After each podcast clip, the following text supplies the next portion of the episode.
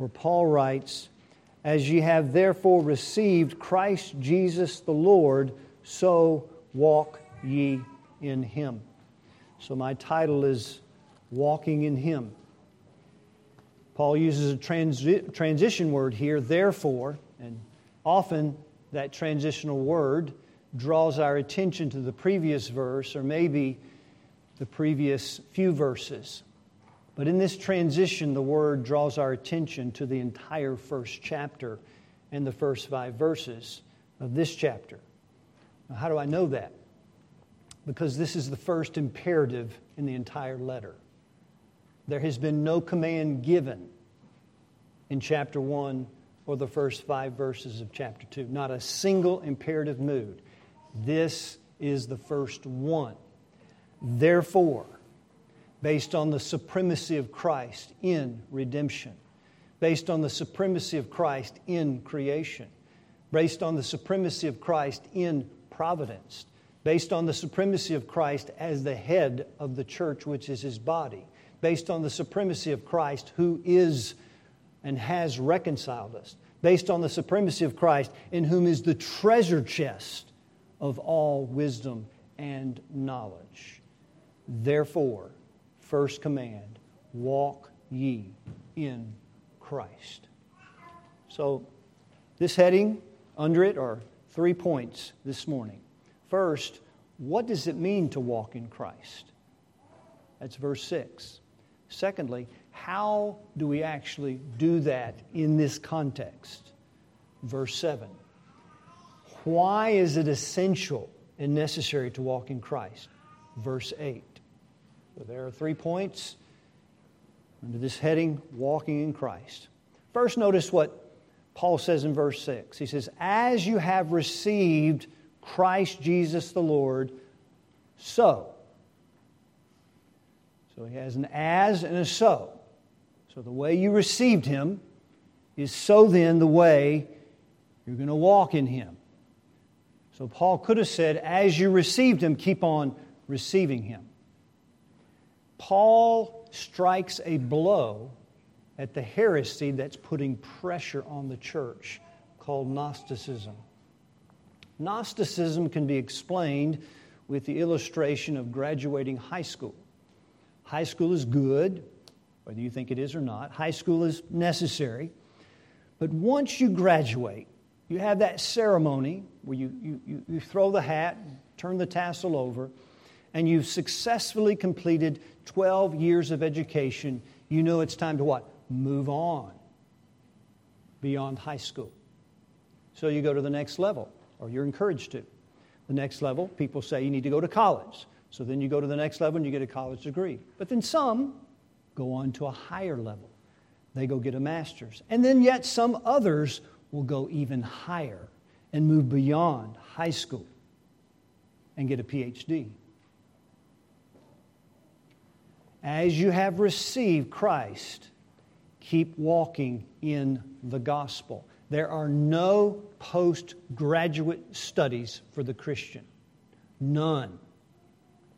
And the Gnostics were suggesting high school is good, Jesus is good, he's necessary, but you need to move on to a higher level, and we can give it to you. That was the allurement, the beguiling that Paul was concerned about. And what he says in verse 8 Beware lest someone take you captive. Because we all want to move past high school, right? But we never move past the gospel. Ever move past the gospel. Now, what does that mean? Say, does that mean every day I need to rehearse and go over the details of the crucifixion of Christ? No. It means every day we're receiving the fullness of the Godhead bodily. And what is the gospel? The gospel is a person. We have received a person. We don't move past this person, we don't move beyond this person.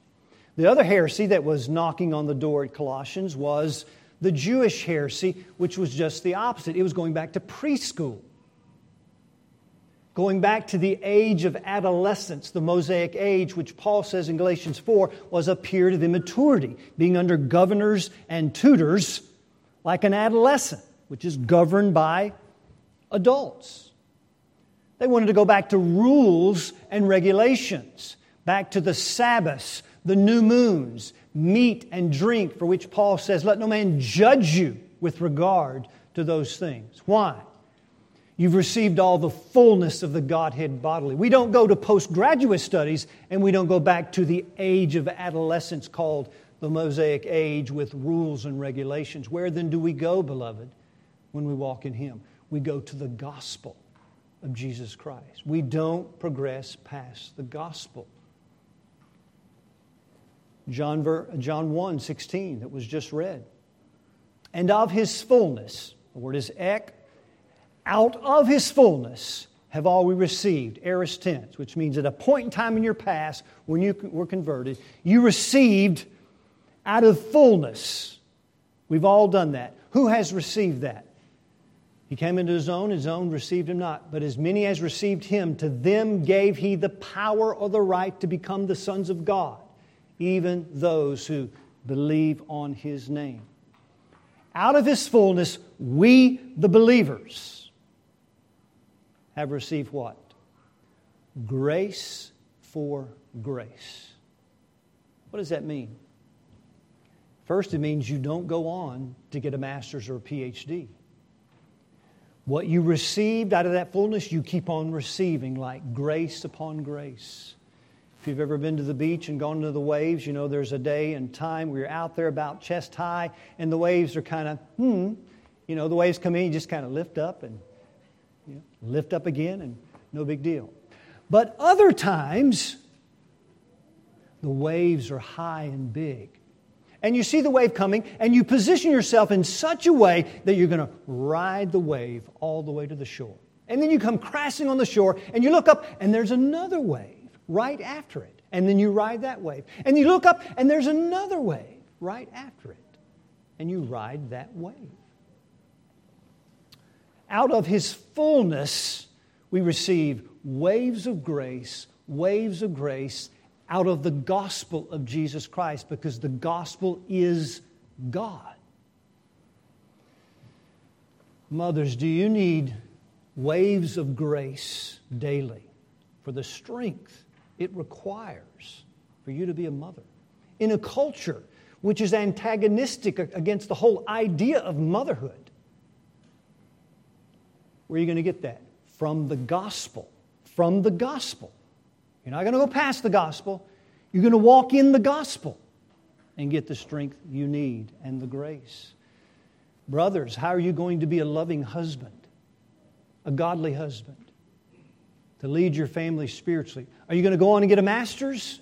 No, you're going to, out of His fullness, receive the wave of grace. Young people, how are you going to stand against the temptations in our society that are pummeling us every day? They're just coming into our phones, into our life, into our ears, into our minds you're going to need grace. You're going to need the gospel. You don't go past the gospel. You're going to need waves and waves as you position yourself with a walk with Christ in such a way that waves of grace come over your soul. And then what about waves of forgiveness? What happens when you fail? Mothers, fathers, children. What happens when you fall to a temptation? You're going to need the grace of forgiveness and the grace of repentance. Where is all this coming from? Out of His fullness have all we received waves and waves of grace from the gospel. Nowhere else. Now, here's the problem. Somebody says, I want to be a godly husband. I want to be a godly spouse. So, what they do is go out to the garden shed and start getting the tools of self help, self advancement, and self improvement, and they get to work you will get nowhere that way. What did you do? You just went to the postgraduate studies of self help. The Gnostic way was self wisdom, self knowledge, self made religion, and so was the Jewish heresy. How often do we, in our relationships, go out to the garden shed, pick up the tools, we get our axe, we get our shovel, we get our hoe, we get our rake, and we start doing the work? If somebody says to me, What do I do to be a godly husband? I'm going to say, Go to the gospel. Brother, go to the gospel. Don't do anything yet. Don't work, work, work. Receive, receive, receive out of His fullness. And then what will happen? Love will start dripping out of your life. The problem is, we as Christians so often go past the gospel, past His fullness. Where is Paul going in, in chapter 2? Because, verse 9, because in him dwelleth all the fullness of the Godhead bodily, and you are complete in him. So, what we need to do every day is position ourselves in such a way under the gospel that when the great waves of grace come, only through the gospel, through the person of Christ, we are receiving grace upon grace to be godly, to have a godly marriage, to resist temptation, to be forgiven, to have repentance. And every spirit of grace that we find in the Bible comes one way alone through the gospel, through Jesus Christ. This was the problem at the churches of Galatia. They have gone on to take postgraduate studies, which was really preschool studies because they're going back to the age of adolescence with circumcision and the law and the rules and the regulation. And he thought they were advancing. What does Paul say? In the, in the first part of the book, he says this in verse 6 I marvel that you are so soon removed from him that called you into the grace of Christ unto another gospel called you into waves upon waves upon waves of grace, the grace of Christ, and you've left the beach and you've gone to the garden shed and you've picked up your tools and now you're starting to advance in postgraduate studies or you're starting to go back to preschool.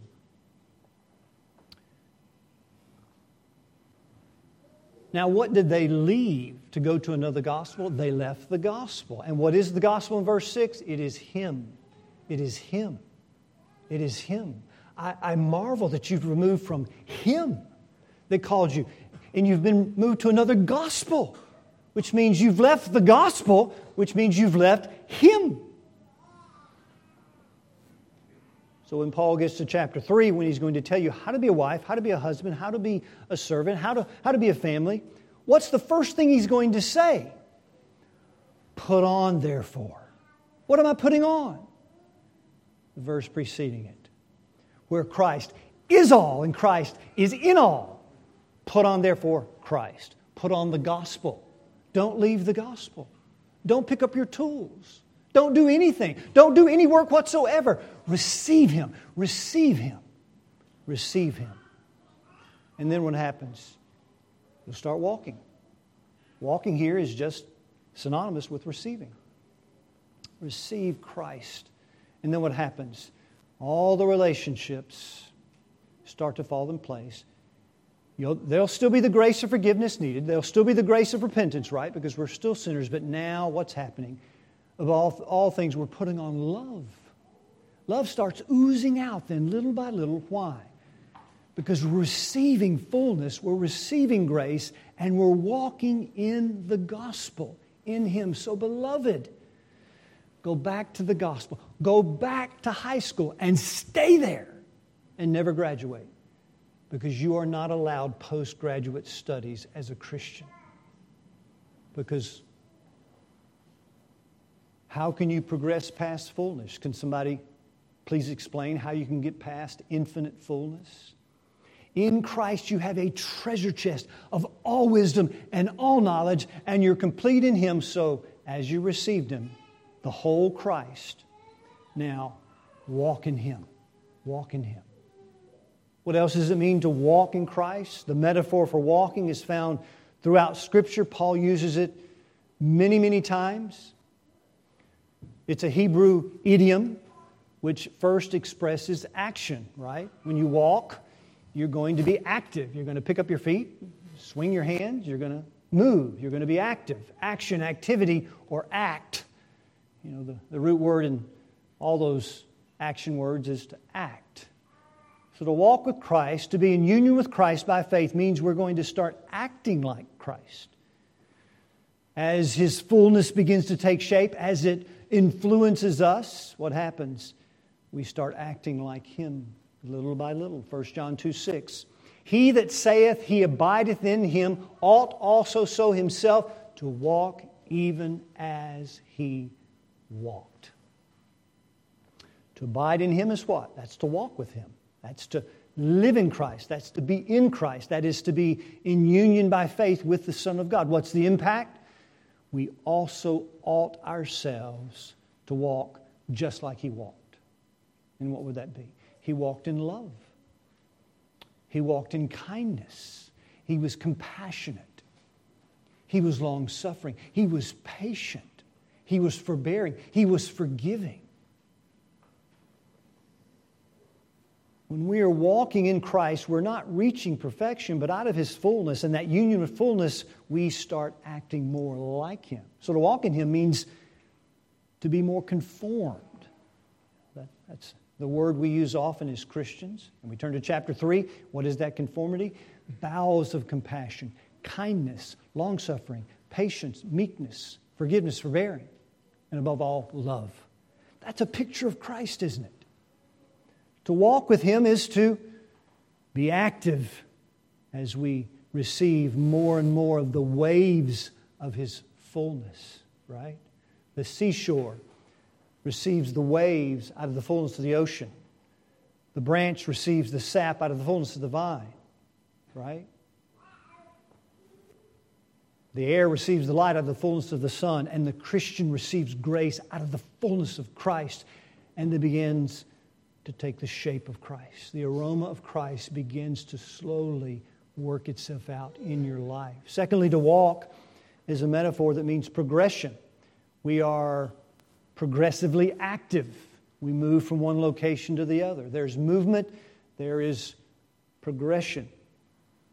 So, Paul's prayer in this book in chapter, chapter 1 and verse 10, he would say, that ye might walk worthy of the Lord unto all pleasing, being fruitful in every good work and increasing in the knowledge of God. So, a worthy walk is one that pleases God, and without faith, it's impossible to please Him. So, a walk that's worthy of God is a walk that is trusting Him, being in union with Christ, and then is being fruitful in every good work. That is, when love is laced in every work you do. It reveals the worth of God because you're trusting Him, and that faith is producing love. A good deed done without faith in Christ that has no love in it is just simply a deed, man centered. But a deed done for the glory of God by faith in Him that is expressing the worth of God is a work that is fruitful because it has love in it love for God and love for one another. And then what does Paul say? Increasing. This walk is progressing, it's moving, it's increasing. Little by little, over time, over the years, it's increasing. That's the metaphor of walking with Christ also. And lastly, under this heading, it's habitual. When you walk, it's habitual thing. It's regular, it's routine, it's every day. You, you wake up, the first thing you do is walk. I mean, when you get out of the bed. Unless your legs are impaired or there's some, something wrong, you're, you're going to walk. The last thing you do in the evening, you're going to walk back to the bed and drop in it. And all throughout the day, you're walking. It's habitual. A habit is a settled or regular tendency or practice, especially one that's hard to give up. What do you do habitually that you could put your finger on and say, yeah, that's, that's so regular, such a part of my life daily, it would be hard to give up. I'll go first. A cup of coffee is a hard thing for me to give up. I mean, I'm sorry, I like it. It, it does things for my body to get me going. Most people that know me say I'm, I'm, I like coffee. That would be hard to give up. What is in your life that you could put your finger on and say, if I had to give that up, that'd be hard. Now, let me ask you this is it hard for you to give up walking with Christ? Or have you already done so? Is walking with Christ a spiritual habit that is part of every day of your life? I know there are days where you may get to the next day and say, Oh, I, didn't pray, I didn't get time to read, and you, and you feel bad about it. You want to correct that. I understand that. We're still sinners. But is Christ so habitual in your life that if he were not to walk with you, that'd be a very, very hard thing to do? Or has it become so easy, some of you now have stopped walking with Christ and it produces no pain?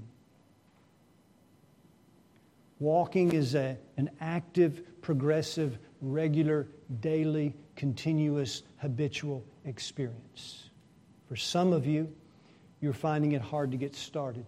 Maybe you've never even started walking with Christ. For some of you, you need to come back.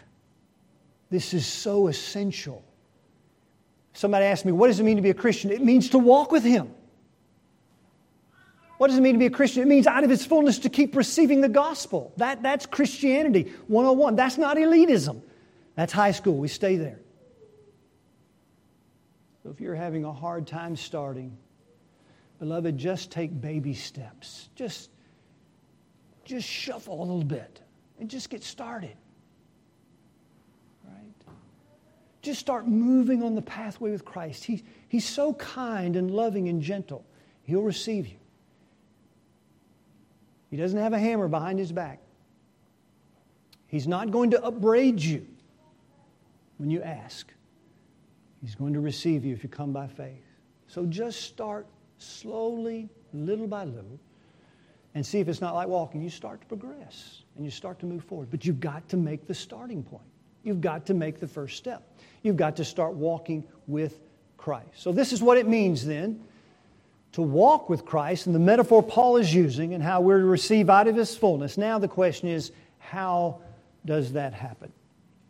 Well, Paul is going to tell us in verse 7. So let's get verse 6 again.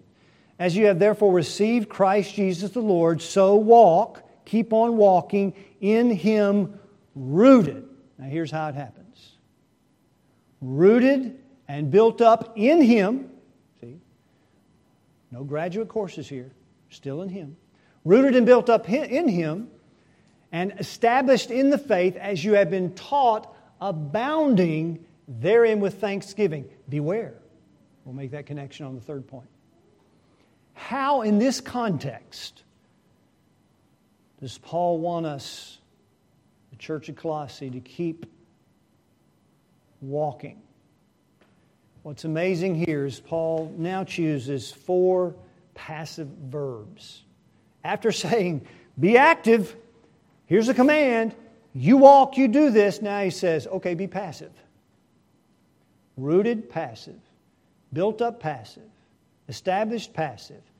Taught, passive, which means somebody else did the teaching. What are we to make of this? Beloved, in God's economy of grace, we are to be passive activists a passive activist. A passive person someone just lets it happen. You know, you know. An activist is going to make it happen. You know, they're going to they're going to campaign, they're going to get the vote out, they're going to be politically active. Or a pacifist says, don't, just hold tight, sit still. If I were to illustrate a statement as a Christian, that we should think in this terms to be a passive activist, it would be this Lord, I am yours. Do what seemeth good unto me. All right, passive. You do it, Lord. It requires your grace. Do whatever is your pleasure toward me. You do it, Lord. You're passive. He's active.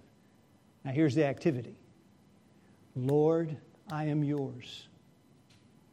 Doesn't sound too active, does it? It's the first step of activity we must have. Possession. Lord, I'm yours. I surrender everything to you. There's your activity. If Christ is to be the fullness, you have to surrender everything to the fullness of the gospel. Have you surrendered all to Jesus Christ? all to Him we are to surrender. To surrender is to not get in the way of it. It's not to prevent it. In Colossians 3:16 to let the word of Christ dwell in you is to let it happen. Don't get in the way of it. Let it shape you, let it mold you, let it influence you. Don't prevent it, don't get in the way. Surrender to the word of Christ. Surrender to the word of God. As Fanny Crosby wrote, "Take my life and let it be. Consecrate it, Lord, to thee." Take it. That's your activity. Lord, I get out of the way. I'm yours. Do with me what you will. I surrender. Or as George Matheson wrote back in the 1800s, O love that will not let me go, I rest my weary soul in thee. I give thee back the life I owe, that in thine ocean depths its flow may richer, fuller be. George Matheson, at the age of 20, went blind. His fiancee decided she didn't want to live with a blind man. She left him. His sister learned Latin, Greek, and Hebrew to help him in his studies and wrote out his sermons for several years as he dictated them to her. And then came the day she got married. She was moving on. Matheson, in a flood of grief, in five minutes, he wrote the words of this song. And what did he say? I give thee back the life I owe. I surrender in my blindness. I surrender in the fiance that left me. I surrender that now in your providence my sister must go away. I surrender all. Why? That in thine ocean depths its flow. What's the antecedent? Not his life, but the love of God. In that surrender, the ocean depths of the love of God will flow more richer, more fuller into your life as you surrender all to Jesus Christ.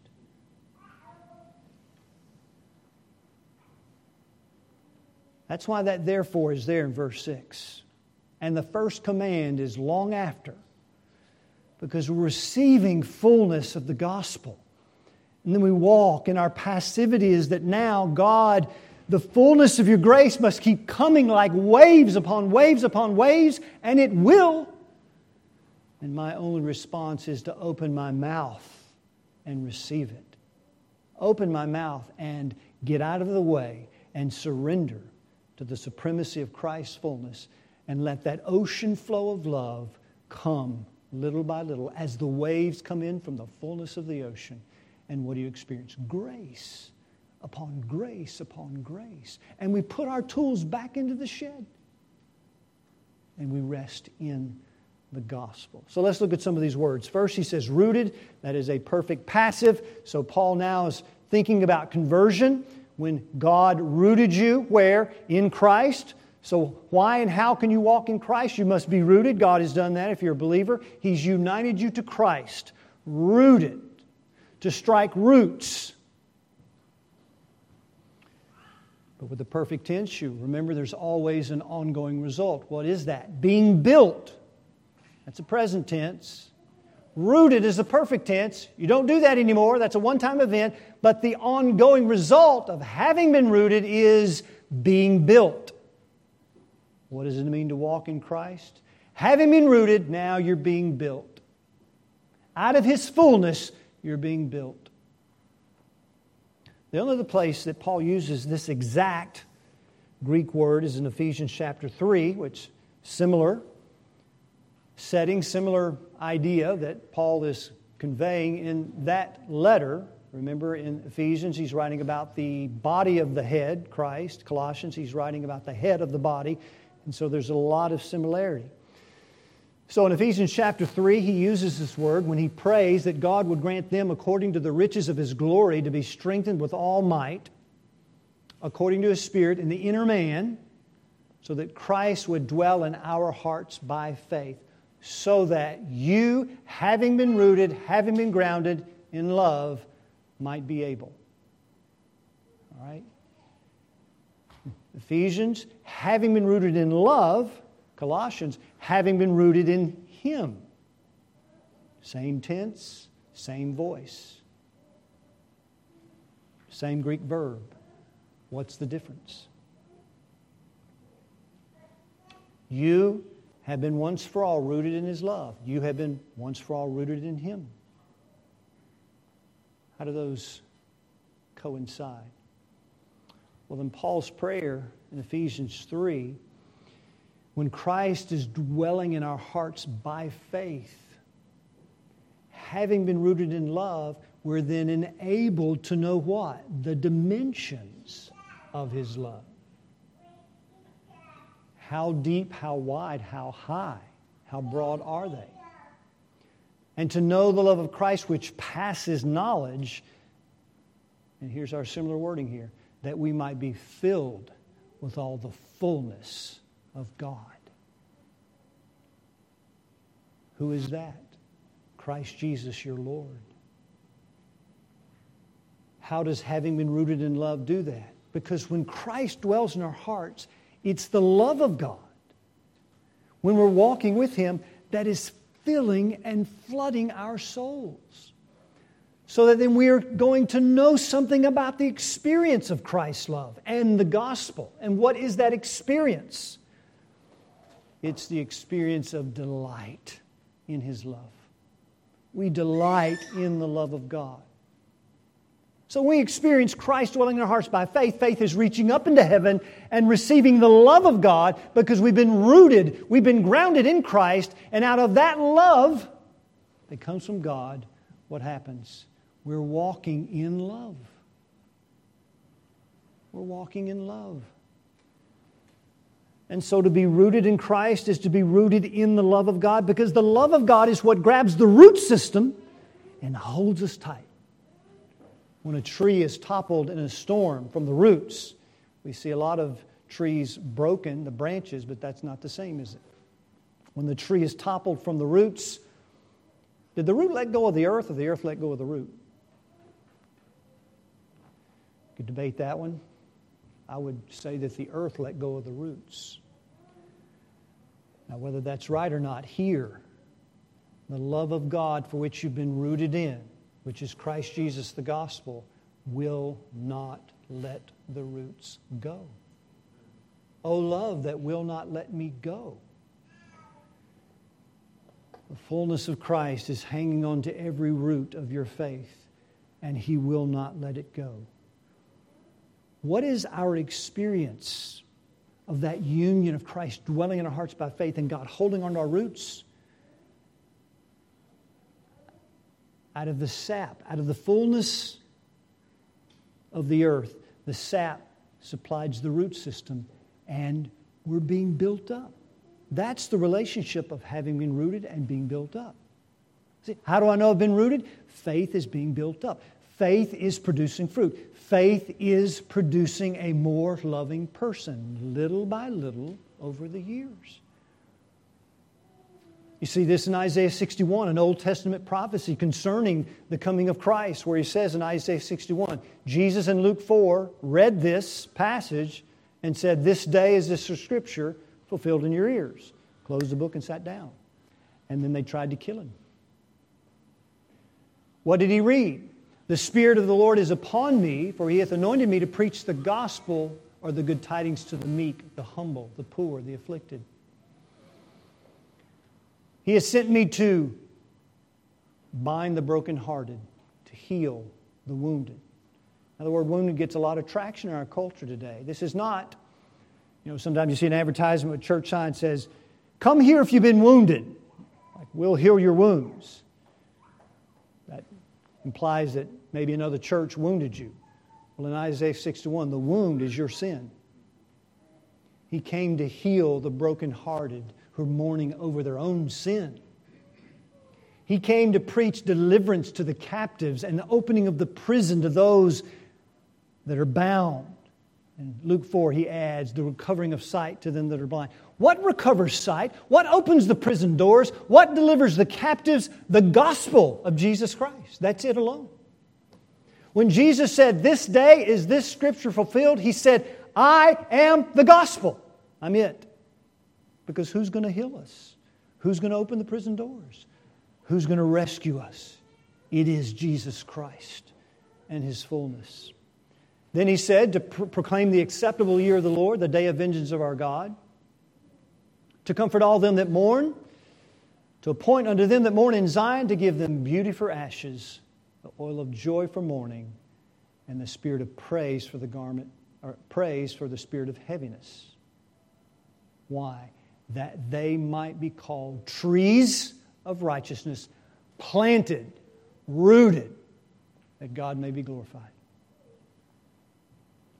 Who plants the tree? Who roots the Christian? God.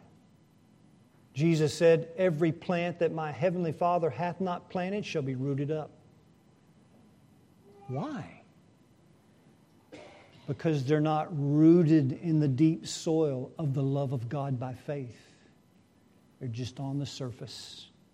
You ever seen an uprooted tree? One thing you'll notice is that the roots are not very deep. The false teachers in Jude, trees whose fruit withereth, twice dead, plucked up by the roots. Why? The false teachers' roots were not embedded in the love of God, walking with Jesus. So God plants the tree of righteousness in order to magnify and glorify His name. How do trees of righteousness that are planted by the Lord give Him glory? Through beauty, joy, and praise.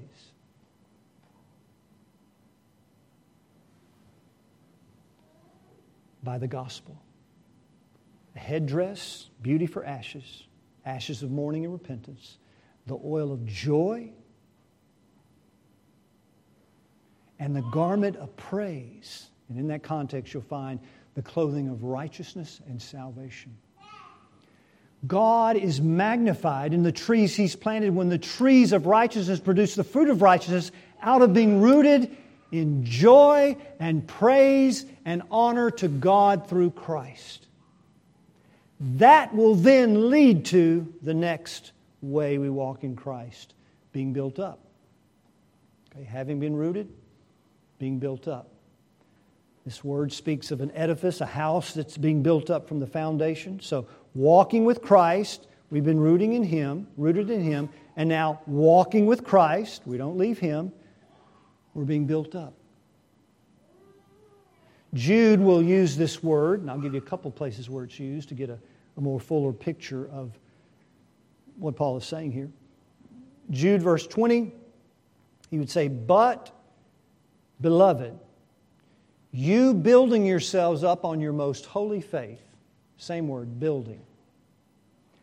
Praying in the Holy Ghost, keep yourselves in the love of God, looking for the mercy of Jesus Christ. To keep means to guard, to stay in a state or condition that you're presently in.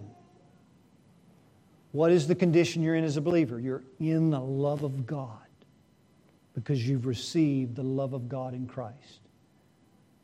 How do you stay in that condition? Having been rooted in God's love, Ephesians 3, or in Christ, synonymous. How do you stay in a condition of having been attached to the love of God for which He's attached you? You build. What happens if you stop building? The soil starts to loosen. Right? What happened to the, to the false teachers in Jude who were twice dead, plucked up by the roots? And we're not to be concerned that somehow they were rooted and uprooted. They weren't in the love of God. They didn't love God. They just loved the money and the profit, whatever they could get out of being a teacher. So Jude says, they are those that separate themselves sensual, having not the Spirit, but you all, which have the Spirit. Build yourselves up on your most holy faith. Now, there's a debate whether that's your faith or the faith once delivered to the saints. Both are not true, but I'm not going to debate them now, but to say both can be true. Because Jude starts out by saying, Contend for the faith once delivered to the saints, that's the body of truth, which is the gospel and the person of God that's been reflected in all of the Bible. Build yourselves on that faith, and you'll be building yourselves up in the faith. Praying in the Holy Ghost. When we walk with Christ, we're praying to God through Christ. We're habitually praying. We're going to God again and again and say, God, I need the wave of grace today. And you said you would give it to me. You promised me. I need it. And then it comes. God loves it. When we, out of emptiness and bankruptcy, call on His name, ask Him, receive His love, receive His strength, receive His word. So, building, praying, keep. That's imperative move. How do we do that? We build ourselves up in the love of God. Are you building today? Are you walking? Are you moving with Christ? Are you having fellowship with Him? Are you drawing from Him? Out of the fullness of who He is, measures of grace every day. And then look back at the ocean. You ever done that? Just say, where does it end? As far as the human eye, you can't see it.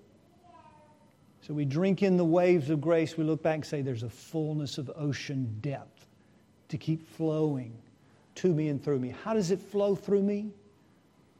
Build yourselves up on your faith, the Word of God, and in your faith.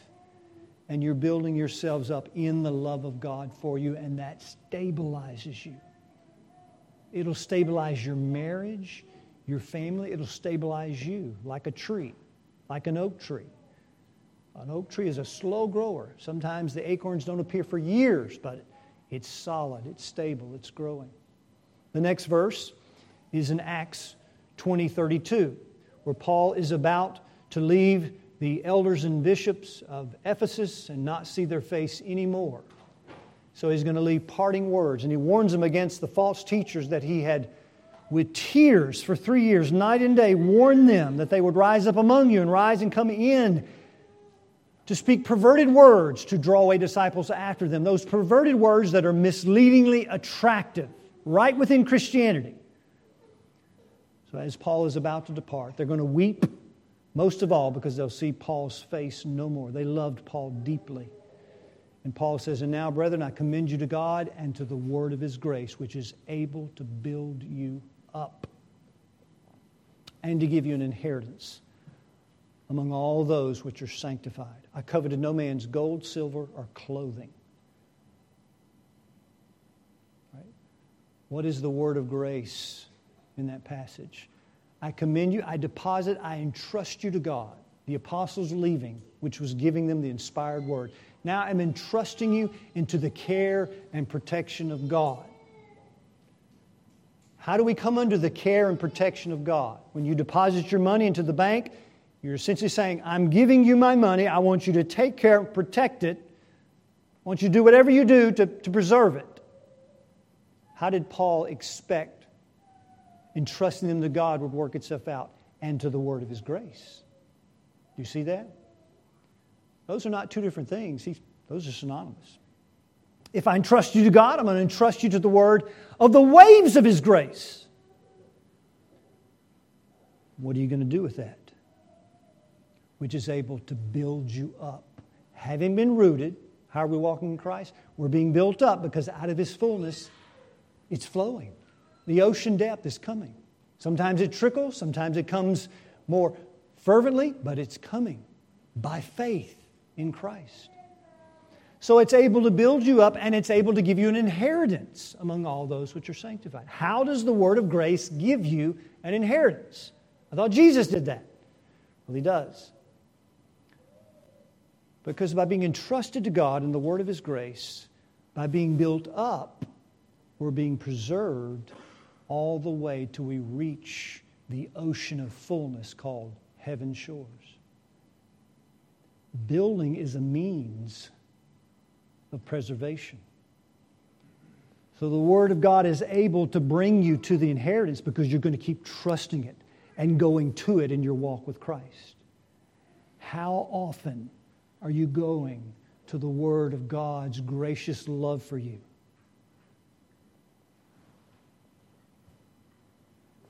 How delighted are you in God's love for you? His love that'll never let you go. How thankful, how appreciative are we? Should we not go to the word of His grace as we've been entrusted to God in His Word so that we're being built up, and it's going to bring us to inheritance, and it's going to keep us then from likely falling to attractively misleading information in college, in the workplace, or right there on our phones. Beloved, this is where have, we have to ask ourselves do we really believe God? Are we just going to take Him at His word? Are we going to walk out of here again and say, well, that was, that's pretty good stuff? Yeah, interesting. Is it going to transform us so that we're being built up? Because we're going to the place of God's love letter. You ever like to go back and read your love letters? I guess you'd have to look on your email for some of you guys this day. It just gives you a good feeling. This is God's love letter to you. It's able to build you up because you've been rooted. If you're walking with Christ, it's going to build you up. It's going to give you an inheritance by bringing you there. And then Paul gives an example in his own life. What does he say? I have coveted no man's gold, silver, or clothing. What is the result of being entrusted to God's care and the word of his grace that builds you up? What does this building up do to bring you to the inheritance? I have not coveted a man's gold, silver, and clothing. Why does Paul say that there? But you know what the false prophets did? Coveted gold, silver, and clothing. You know why they did? They had not been rooted in Him or in the love of Christ, and they were not being built up. So they were driven. They had their hearts set, is what the word covet means there. To turn and have your heart set on gold, silver, and apparel. Now, let me ask you what is going to have the power to keep you from coveting things that we covet, like gold, silver, and nice clothing? Does anybody not want that stuff? It's by being built up and walking with Jesus. The only answer is walking in the gospel. Don't go past.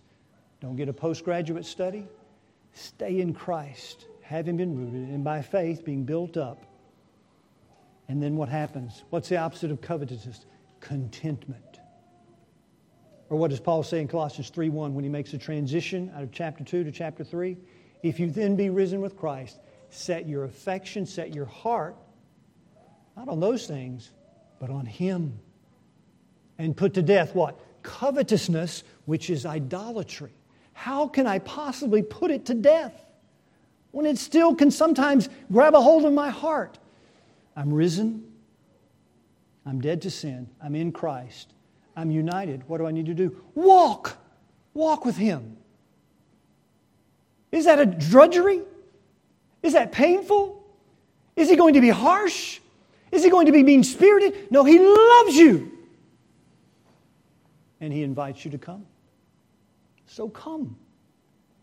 Come to Jesus and experience the love that brings contentment. And then, lastly, then you're being stable. What's producing the stability? Walking, receiving out of that fullness, not passing, not going forward walking out of that fullness, having been rooted by faith, we're being built up, we're delighting in the love of God, little by little, and then what? Now we're stabilized.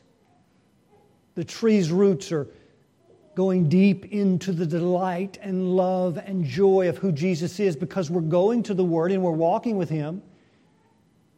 Somebody says, Well, I don't know if I experience that. Are you walking with Him? If we stop walking, all that stuff goes, right? We're, we're being stable, we're being rooted, we're established in the faith as we've been taught. What, did we, what were we taught? The fullness of Christ. We're not teaching something else. We're not going to some elite knowledge, some secret hid knowledge. We're staying with what we taught. We're staying with what we heard, and we keep hearing about this fullness of Christ in the Bible. And we're becoming stable trees, trees of righteousness. And then what? Abounding therein with thanksgiving. Now, that seems like an odd place to put Thanksgiving. So now I want to use the word Thanksgiving to transition to the last point, which will be brief. Why is it essential to walk in Christ? Beware. Beware. Beware. My soul be on thy guard. Ten thousand foes arise to draw me away So I can't remember the rest of the song, but it's Draw Me Away from the Skies, so, is, is the point of the verse. There are 10,000 foes that are trying to draw your soul away from the skies, away from the ascended Christ, away from walking with Jesus. 10,000 are trying and vying. What does Thanksgiving have to do with that? what is the mark of a thankful person? They're satisfied, right? Always satisfied, always content. We guard our souls by walking with Christ, and out of His fullness, we have no complaints. No complaints. Now, what is a grumbler versus a person of gratitude? A grumbler is someone who is what? Dissatisfied.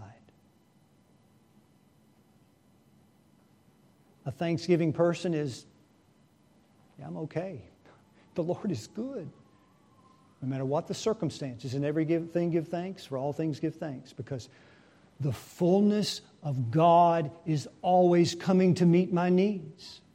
And if I'm being thankful now, I'm being beware lest someone take you captive.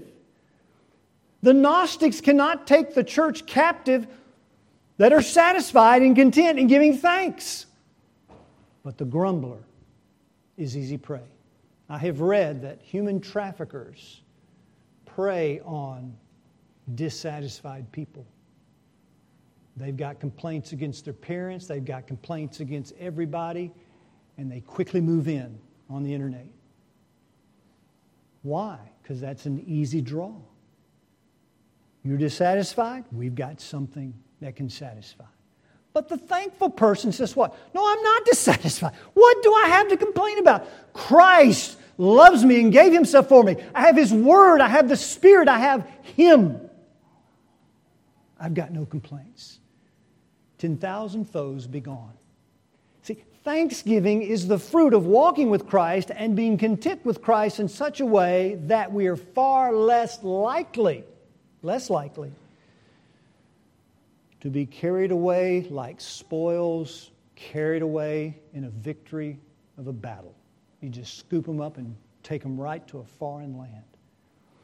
So, beloved, it's essential that we walk in Christ, or we will be carried away captive, not only by philosophy and vain deceit, after the tradition of men and after the rudiments of the world, but after all kinds of things, rather than according to Christ. Because, Paul, why?